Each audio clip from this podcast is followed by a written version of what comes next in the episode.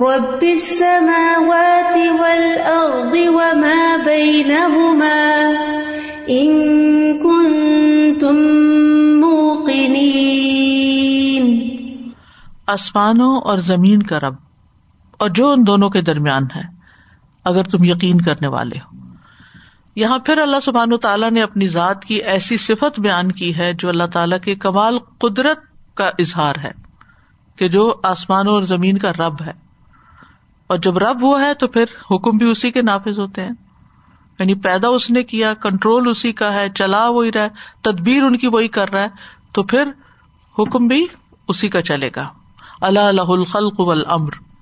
اور یہاں پر آسمانوں اور زمین کی بات ہوئی، اور پھر درمیان میں ہمیں تو کچھ نظر نہیں آتا، لیکن اللہ جانتا ہے کہ آسمانوں اور زمین کے درمیان بھی کیسی کیسی مخلوق ہے. مثلا جنات وغیرہ ہیں، وہ بھی اگرچہ زمین پہ رہتے ہیں لیکن خلا میں گھومتے پھرتے رہتے ہیں، ان کے لیے کچھ مشکل نہیں، وہ آسمانوں کی طرف جاتے ہیں. آسمانوں پر تو نہیں جا سکتے لیکن بیچ میں ہی ہوتے ہیں نا. اسی طرح اور مختلف قسم کی جو ہوا کے اندر چیزیں ہیں، اللہ عالم اور کیا ہے. کائنات اتنی وسیع ہے، کہاں کس پلانٹ پر کیا چیزیں ہیں. یہ ساری چیزیں اگر دیکھی جائیں تو آسمان اور زمین کے بیچ میں بہت کچھ ہے. بادل ہیں، ہوائیں ہیں، فرشتوں کی آمد و رفت ہے، ان سب کا بھی مالک وہی ہے، ان سب کو بھی وہی چلا رہا ہے اگر تم یقین کرتے ہو. ان کنتم موقنین. لا الہ الا هو یحیی و یمیت ربکم و رب آبائکم الاولین. اس کے سوا کوئی معبود نہیں، وہ زندگی بخشتا ہے اور موت دیتا ہے، تمہارا رب ہے اور تمہارے پہلے باپ دادا کا رب بھی. یہاں پر اللہ تعالیٰ کے معبود ہونے پر مزید تاکید کی بات کی گئی، مزید صفات کا ذکر کیا گیا، اس کے افعال کا ذکر کیا گیا کہ یحیی و یمیت، زندگی وہ دیتا ہے، موت وہ دیتا ہے، تو رب بھی وہی ہے. اور اگر رب وہی ہے تو پھر عبادت بھی اسی کی ہونی چاہیے اور ہدایت بھی اسی کی طرف سے آنی چاہیے. اور موت وہی دیتا ہے تو پھر مر کے جانا بھی اسی کی طرف ہے، حساب بھی اسی کو دینا ہے، تو بھی ہمیں عبادت اسی کی کرنی چاہیے. ربکم رب آبائکم الاولین، تمہارا بھی رب ہے، تمہارا بھی معبود ہے اور تمہارے پہلے باپ دادا کا بھی وہی ہے. بل ہم فی شک یلعبون، بلکہ وہ ایک شک میں کھیل رہے ہیں.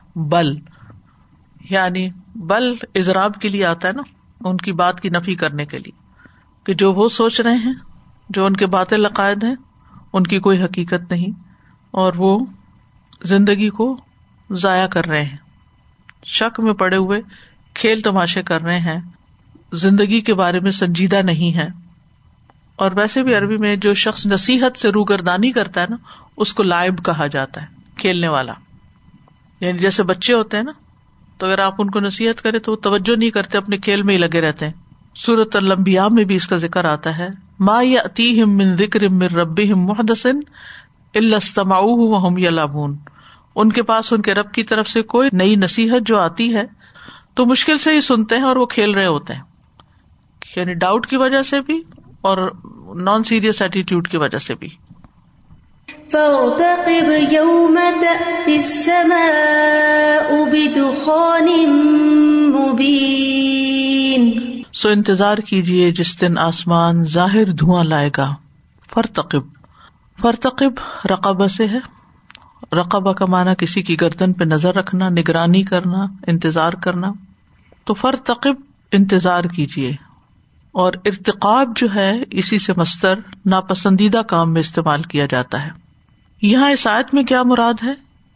اس کا مطلب یہ ہے کہ اے محمد صلی اللہ علیہ وسلم، ان لوگوں کے بارے میں آپ انتظار کیجیے کہ جس دن آسمان میں کھلا دھواں نمودار ہوگا، اس دن پھر دیکھتے ہیں ان کا حال کیا ہوتا ہے. ابھی یہ مان نہیں رہے لیکن آپ ان کو مہلت دیجیے اس دن تک جب ان پر کوئی سزا آ جائے. ایک اور معنی یہ ہے کہ اے محمد صلی اللہ علیہ وسلم، ان کے اس قول کو خوب محفوظ کر لیں تاکہ آپ ان کے خلاف اس دن گواہی دیں جس دن آسمان پر کھلا دھواں نمودار ہوگا. اسی لیے عربی زبان میں حفاظت کرنے والے کو رقیب بھی کہا جاتا ہے، یعنی خوب محفوظ کر لیں، یہ بات ذہن میں رکھیں. یوم تأتی السماء، جس دن آئے گا آسمان، بدخان مبین، واضح دھوئیں کے ساتھ. اس کے بارے میں دو اقوال ہیں. ایک تو ہے کہ نبی صلی اللہ علیہ وسلم کے دور میں جو قحط پھیلا تھا اس کے نتیجے میں جو دھواں تھا اس کی طرف اشارہ ہے. عبداللہ بن مسعود رضی اللہ عنہ نے نہایت جزم کے ساتھ یعنی پختگی کے ساتھ ڈیسائسیولی اسے اس قحط کے نتیجے میں پھیلنے والا دھواں قرار دیا جو ہجرت کے بعد رسول اللہ صلی اللہ علیہ وسلم کی بد دعا سے مکہ میں واقع ہوا. صحیح بخاری میں اس کی تفصیل آتی ہے. مسروق کہتے ہیں کہ عبداللہ بن مسعود نے فرمایا، واقعہ یہ ہے کہ جب قریش نے نبی صلی اللہ علیہ وسلم کی نافرمانی کی تو آپ نے ان پر قحط سالی کی بد دعا کی، جیسے یوسف علیہ السلام کے زمانے میں قحط سالی آئی تھی.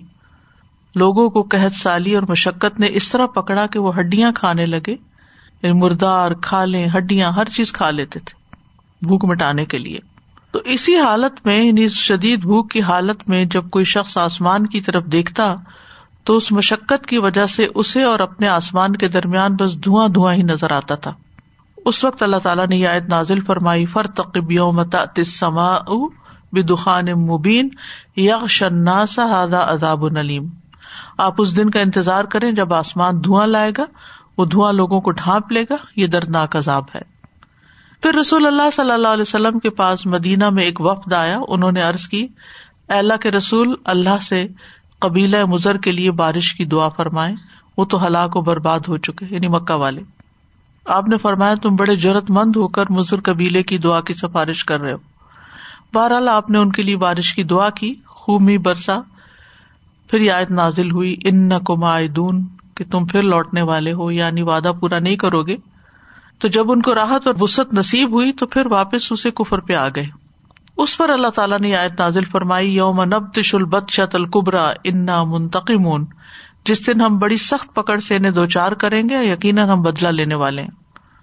تو عبداللہ بن مسعود اس کے بارے میں فرماتے ہیں کہ یہ پھر بدر کی لڑائی ہے کہ جب ان کو ختم کیا گیا تھا. تو یہاں پھر اس رائے کے مطابق قحط کی شدت جو ہے اس کی وجہ سے زمین اور آسمان کی فضا میں جو دھندلا پن نظر آ رہا تھا اس کو دھوئیں سے تعبیر کیا گیا. عام طور پر جب انسان کے اندر جسم میں شدید کمزوری ہوتی ہے تو آنکھوں میں اندھیرا سا چھا جاتا ہے، تو دھوئیں کی وجہ سے بھی ایک اندھیرا سا ہو جاتا ہے نا، تو اس کو ایسے لگتا ہے جیسے ہر طرف اندھیرا آ گیا ہے، دھواں چھا گیا ہے. دوسرا معنی یہ کیا گیا ہے کہ اس سے مراد قیامت کی علامات میں سے ایک علامت ہے جسے دھوئیں سے تعبیر کیا گیا، یعنی اس سے مراد وہ دھواں ہے جو قیامت کے قریب نکلے گا. سنن ابی داؤد کی روایت میں آتا ہے، رسول اللہ صلی اللہ علیہ وسلم نے فرمایا، قیامت اس وقت تک ہرگز نہیں آئے گی جب تک اس سے پہلے 10 نشانیاں ظاہر نہ ہو جائیں. ان میں سے ایک دخان ہے، یعنی دھواں. عبداللہ بن ابی ملیکہ کہتے ہیں کہ میں ایک دن عبداللہ بن عباس کے پاس گیا. انہوں نے کہا، میں ساری رات نہیں سو سکا یہاں تک کہ صبح ہو گئی. میں نے کہا، کیوں؟ انہوں نے کہا کہ ایک دمدار ستارہ طلوع ہوا ہے تو میں ڈر گیا کہ کہیں دھواں ہی نمودار نہ ہو جائے، یعنی قیامت قریب نہ آ گئی ہو، اس کے بعد دھواں ہی نہ آ جائے. یعنی جب انسان کائنات کے اندر کوئی انیوژل چیز دیکھتا ہے تو پریشانی لاحق ہوتی ہے. يغشى الناس هذا عذاب أليم، جو لوگوں کو ڈھانپ لے گا، یہ دردناک عذاب ہے، یعنی چاروں طرف سے ڈھانپ لے گا، یعنی دردناک عذاب کافروں کو ہر طرف سے گھیر لے گا. یہ دھوئیں کی دوسری صفت بتائی گئی ہے، یعنی اے رسول کریم، اس دن کا انتظار کیجئے جس دن ان مشرکوں کے لیے دھواں آئے گا، آسمان ایسا عذاب لائے گا کہ یہ اس کو محسوس کریں گے، ان پہ چھا جائے گا اور اس کی تکلیف محسوس کریں گے، اور اس کی بہت ہولناکی ہے.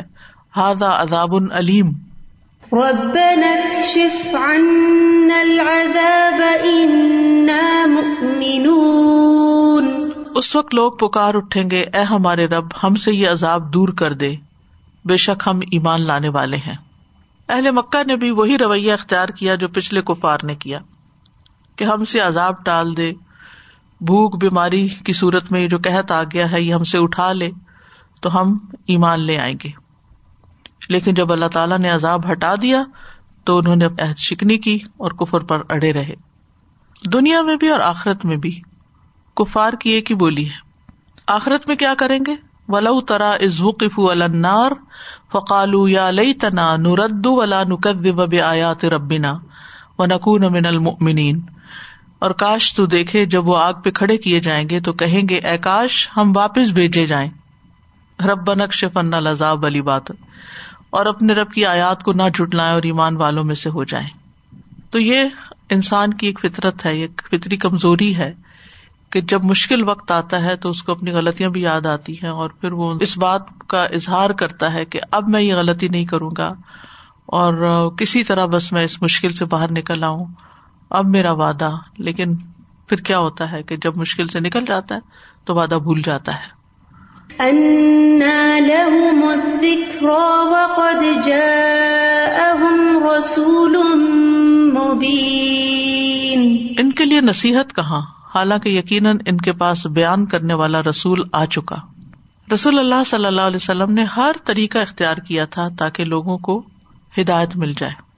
اللہ تعالیٰ فرماتے ہیں کہ ان کے پاس رسول مبین موجود ہے, اس کے باوجود ان کو نصیحت نہیں ہو رہی. یعنی رسول اللہ صلی اللہ علیہ وسلم نے ہر خیر اور بھلائی کے دروازے کی طرف ان لوگوں کی رہنمائی کی ہے. رسول مبین کھلا کھلا بتایا ہے, لیکن انہوں نے کوئی نصیحت نہیں پکڑی. تو عذاب دیکھ کے نصیحت پکڑنا ان کو کہاں سے فائدہ دے گا؟ انا لہم الذکری, اب نصیحت کا کیا فائدہ؟ کیا رسول نے آ کر تمہیں بتایا نہیں تھا کہ تمہیں کیا کرنا چاہیے اور کیا نہیں کرنا چاہیے؟ قیامت کے دن بھی یہی حال ہوگا. سورۃ الفجر میں آتا ہے وَجِیءَ یَوْمَئِذٍ بِجَہَنَّمَ یَوْمَئِذٍ یَتَذَکَّرُ الْإِنسَانُ وَأَنَّىٰ لَهُ الذِّکریٰ یَقُولُ یَا لَیتَنِی قَدَّمْتُ لِحَیَاتِی. اس دن جہنم کو لایا جائے گا, اس دن انسان نصیحت حاصل کرے گا اور اس وقت اس کے لیے نصیحت کہاں, کہے گا اے کاش میں نے اپنی زندگی کے لیے کچھ بھیجا ہوتا, کچھ یہاں کے لیے کمایا ہوتا دنیا کی زندگی میں. تو بہرحال یہاں پر اہل مکہ کی ہٹ دھرمی اور ان کا غلط کام کرنا اور پھر ان کو بار بار اللہ تعالیٰ کا یاد کرانا سمجھ میں آتا ہے کہ کس طرح ہر طریقے سے ان کو سمجھایا گیا, کتاب کے ذریعے, رسول کے ذریعے, قحط بھیج کر, مختلف تکلیفیں دے کر, لیکن نہ ماننے والے نہ ہی مانے. کیا کیا انہوں نے؟ ثم تولوا عنہ وقالوا معلم مجنون. پھر انہوں نے اس سے منہ پھیر لیا اور انہوں نے کہا سکھلایا ہوا ہے, سکھایا پڑھایا ہوا ہے, دیوانہ ہے. ثم کا لفظ تراخی کے لیے آتا ہے, کبھی زمانے کی اور کبھی مرتبے کی. مرتبے کی تراخی کیا؟ ثم یعنی پیٹ پھیرنا, بہتان لگانا. تو کفار اعراض برتنے کے ساتھ ساتھ جہالت بری گفتگو بھی کرتے تھے. ایک تو نہ منہ موڑ کے چلے جاتے, ثم تولوا عنہ وقالوا, اور ساتھ باتیں بھی بناتے جاتے تھے. کیا؟ معلم مجنون. اور یہ باتیں بالکل جاہلوں والی باتیں تھی, بے ادبی والی باتیں تھی. آپ کو معلم کہا یعنی کوئی اور انسان تعلیم دیتا ہے, رومی غلام سکھاتا ہے, اور پھر آپ نعوذ باللہ مجنون ہیں, آپ کی عقل میں اختلاط ہے کہ آپ آخرت کی باتیں کرتے ہیں اور سارے معبودوں کو نگیٹ کرتے ہیں اور ایک اللہ کی عبادت کی بات کرتے ہیں. نبی صلی اللہ علیہ وسلم پر یہ الزام تھا نا کہ وَلَقَدْ نَعْلَمُ أَنَّهُمْ يَقُولُونَ إِنَّمَا يُعَلِّمُهُ بَشَرٌ. بلا شبہ ہم یقیناً جانتے ہیں کہ وہ کہتے ہیں کہ اسے تو ایک آدمی ہی سکھاتا ہے, یعلمہ بشر, تو اس کی طرف اشارہ ہوتا تھا معلم. اور مجنون کا لفظ تو ہر نبی کے لیے عام ہے. قرآن مجید میں آتا ہے سورہ زاریات میں کذالک ما اتی الذین من قبلہم من رسول الا قالوا ساحر او مجنون. اسی طرح ان لوگوں کے پاس جو ان سے پہلے تھے کوئی رسول نہیں آیا مگر انہوں نے یہی کہا کہ یہ جادوگر ہے یا دیوانہ ہے. نوح علیہ السلام نے اپنی قوم سے اپنے لیے یہی لقب سنا, وقالو مجنون وازدجر. فرعون نے موسیٰ علیہ السلام کو مجنون کہا, فتولیٰ برکنہ وقال ساحر او مجنون. اہل مکہ کے بے وقوف جو تھے وہ بھی نبی صلی اللہ علیہ وسلم کو مجنون کہتے تھے اور باقاعدہ ایک حکیم کو بھیجا کہ علاج کروائیں. انا کاشف العذاب قلیلا انکم عائدون. بے شک ہم یہ عذاب تھوڑی دیر کے لیے دور کرنے والے ہیں, یقیناً تم دوبارہ وہی کچھ کرنے والے ہو, لوٹ آنے والے ہو. یعنی یہ قحط دور کر دیں گے تھوڑی مدت کے لیے، تو اسی مدت میں پتہ چل جائے گا کہ تم اپنے وعدے سے پھر گئے اور دوبارہ کفر کی طرف لوٹ گئے، یعنی اپنی جہالت کی بنا پر، کفر کی بنا پر تم نے وہی کیا جو پہلے کرتے تھے۔ ایک معنی یہ بھی کیا گیا کہ اس سے مراد یہ ہے کہ اس کے بعد کہ اس عذاب کی وجوہات کے واقع ہونے کے بعد ہم تھوڑی مدت کے لیے تم سے عذاب مؤخر کریں اور اس کو تم تک پہنچنے سے روکیں، تو پھر تم دوبارہ سرکشی اور گمراہی میں مبتلا ہو جاؤ گے۔ اور انہا کاشف العذاب میں ضروری نہیں کہ عذاب واقع ہو گیا تھا تو اس وقت ہی کہا جا رہا تھا، پہلے سے بتایا جا رہا تھا کہ اگر ہم یہ کریں تو تم پھر وہی کرو گے جو پہلے کرتے رہے، یہ مراد ہے۔ انکم عائدون یعنی شرک کی طرف لوٹ جاؤ گے، اور یہ بھی کہا گیا کہ جہنم کی طرف لوٹ جانے والے ہو، یعنی وہی کام کرو گے جو جہنم میں لے جانے والے ہیں، اور ہوا بھی یہی۔ سورۃ یونس میں آتا ہے کہ ان کا حال یہ تھا کہ یہ کہتے تھے لئن انجیتنا من ھذہ لنکونن من الشاکرین فلما انجاہم اذا ھم یبغون فی الارض بغیر الحق، یعنی ہمیں کسی طرح اس مصیبت سے نکالے، اور جب نکال دیا تو پھر دوبارہ سرکشی کرنے لگے۔ اور مصیبت کے وقت عموماً انسان کا یہ حال ہوتا ہے۔ وَإِذَا مَسَّ الْإِنسَانَ ضُرٌّ دَعَا رَبَّهُ مُنِيبًا إِلَيْهِ ثُمَّ إِذَا خَوَّلْنَاهُ نِعْمَةً مِّنْهُ نَسِيَ مَا كَانَ يَدْعُو إِلَيْهِ مِن قَبْلُ وَجَعَلَ لِلَّهِ أَنْدَادًا لِيُضِلَّ عَن سَبِيلِهِ، سورۃ الزمر کی آیت ہے۔ اور انسان کو جب کوئی تکلیف پہنچتی ہے تو وہ اپنے رب کو پکارتا ہے، ہم سب کا یہ حال ہے۔ اس حال میں اس کی طرف رجوع کرنے والا ہوتا ہے، اپنی غلطیوں کی معافی، استغفار، آیت کریمہ، ہر ذکر کر چھوڑتے ہیں کہ کسی طرح یہ بلا ٹل جائے۔ پھر جب بلا ٹل جاتی ہے، دعا پوری ہو جاتی ہے، نعمت مل جاتی ہے، تو وہ اس مصیبت کو بھول جاتا ہے جس کے لیے وہ پکارا کرتا تھا، دعا بھی چھوڑ دیتا ہے اور کیا کرتا ہے۔ آپ دیکھیے ہمارے معاشرے میں کیا کیا ہوتا ہے نا، مثلا بچہ نہیں پیدا ہوتا نا تو دعائیں کرتے ہیں، اس سے دعا کروا، خود کر، بہت کچھ کرتے ہیں۔ پھر جب اللہ تعالیٰ بچہ دے دیتا ہے تو پھر کیا کرتے ہیں، پھر اللہ ہی کو بھول جاتے ہیں۔ ایسی مائیں بھی دیکھی ہیں کہ جو بچے کی پیدائش سے پہلے نمازی پرہیزگار تھیں اور جو ہی بچہ پیدا ہوا اس کی محبت میں ایسی اندھی ہوئی کہ نمازیں بھی چھوڑ دی اور بچہ ہر چیز سے آگے آ گیا، یعنی بچے کی محبت ہر چیز پہ چھا گئی۔ کئی لوگ تو باقاعدہ منتیں مانتے ہیں، بچہ پیدا ہوگا تو اس کو حافظ بنا دیں گے اور معلوم نہیں کیا کیا کریں گے۔ جب وہ پیدا ہو جاتا ہے تو پھر بڑے ہو کر اس کی حفظ تو پیچھے رہ جاتا ہے، پھر دنیا کی فکر لگ جاتی ہے کہ دنیا میں کسی طرح پیچھے نہ رہ جائے۔ اس کے لیے تو کوشش ہوتی ہے، لیکن حفظ کے لیے نہ کوئی انسینٹیو ہوتا اور نہ کوئی کوشش ہوتی ہے۔ اسی طرح کسی کا رشتہ نہیں ہوتا، دعائیں مانگتے ہیں کہ اگر شادی ہو جائے تو ہم معلوم نہیں کیا کچھ کریں گے، لیکن وہی جب شادی ہوتی ہے، جو شادی کے عین موقع پر اللہ کی سخت نافرمانیاں ہوتی ہیں، پھر اس کے بعد اللہ تعالیٰ کو بھول جاتے ہیں، اس کی عبادت چھوڑ دیتے ہیں۔ کئی لوگ منتیں مانتے ہیں، یہ بیماری ٹل جائے تو معلوم نہیں ہم کیا کیا نیکی کے کام کریں گے۔ بیماری ٹل جاتی ہے، انسان اچھا بھلا ہو جاتا ہے، اور پھر وہی سرکشی شروع ہو جاتی ہے جو بیماری سے پہلے تھی۔ سورہ زخرف میں آتا ہے نا، فلما کشفنا عنہم العذاب اذا ہم ینکثون، پھر جب ہم ان سے عذاب ہٹا لیتے تو اچانک وہ عہد کو توڑ دیتے۔ تو یہ ان قوموں کی بات بھی ہے، اور آج بھی یہ چیز دیکھنے میں آتی ہے کہ جب کام نکل گیا تو تو کون اور میں کون، سب بھول گئے۔ یوم نبطش البطشۃ الکبریٰ انا منتقمون، جس دن ہم بڑی پکڑ پکڑیں گے، بے شک ہم انتقام لینے والے ہیں۔ یعنی انسان کو اللہ سے ڈرنا چاہیے، کس اعتبار سے، ہمیشہ ایسے ہی زندگی نہیں چلتی رہے گی، اچانک اس میں تبدیلی آ جائے گی، موت کسی وقت بھی آ پکڑے گی اور کسی وقت بھی اللہ کے حضور حاضر ہونا ہوگا، پھر کیا کرو گے، کیسے جان چھوٹے گی۔ اور یہاں تو کفار مکہ کی طرف اشارہ ہے کہ جس دن ہم بڑی پکڑ پکڑیں گے بے شک ہم انتقام لینے والے ہیں۔ بطش کا مطلب ہوتا ہے انتہائی طاقت اور سختی کے ساتھ دبوچ لینا، اور کسی کو ایسی سزا دینا کہ وہ نشانہ عبرت بن جائے۔ تو اس سے مراد جنگ بدر لی گئی ہے، جس میں 70 کافر مارے گئے، 70 قیدی کیے گئے۔ اس سے مراد قیامت کے دن جہنم کا عذاب بھی مراد لیا گیا ہے، اور یہ ابن عباس کا قول ہے۔ تیسرا معنی کہ اس سے مراد قیامت کا قائم ہونا ہے، کیونکہ اللہ کی پکڑ جو کہ قیامت کے دن ہوگی اس سے دنیا کا خاتمہ ہو جائے گا۔ اور ہم دیکھتے ہیں کہ مختلف قومیں کس طرح پکڑی گئیں آخرت کے عذاب سے پہلے پہلے۔